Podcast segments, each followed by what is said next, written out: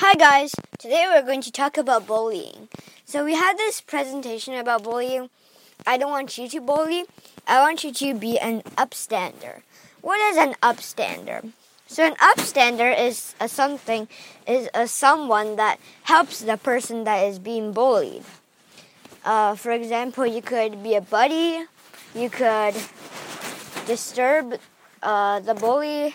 You could tell a teacher or you could stand up to them. So, mm, it's pretty hard to be an upstander. I hope you are an upstander.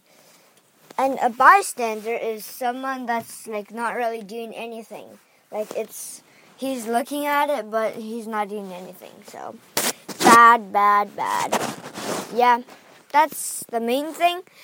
There's four types of bullying cyberbullying, verbal bullying, physical bullying, and relational bullying.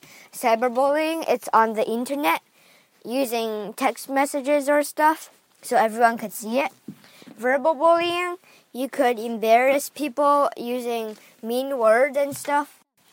Uh, physical bullying, that's easy. Punch, kick people. And uh, relational bullying is excluding someone. So, uh, someone wants you someone wants to play with you and you don't want them to play and you exclude them that's uh, relational bullying. Yeah that's the main topic of today and bye bye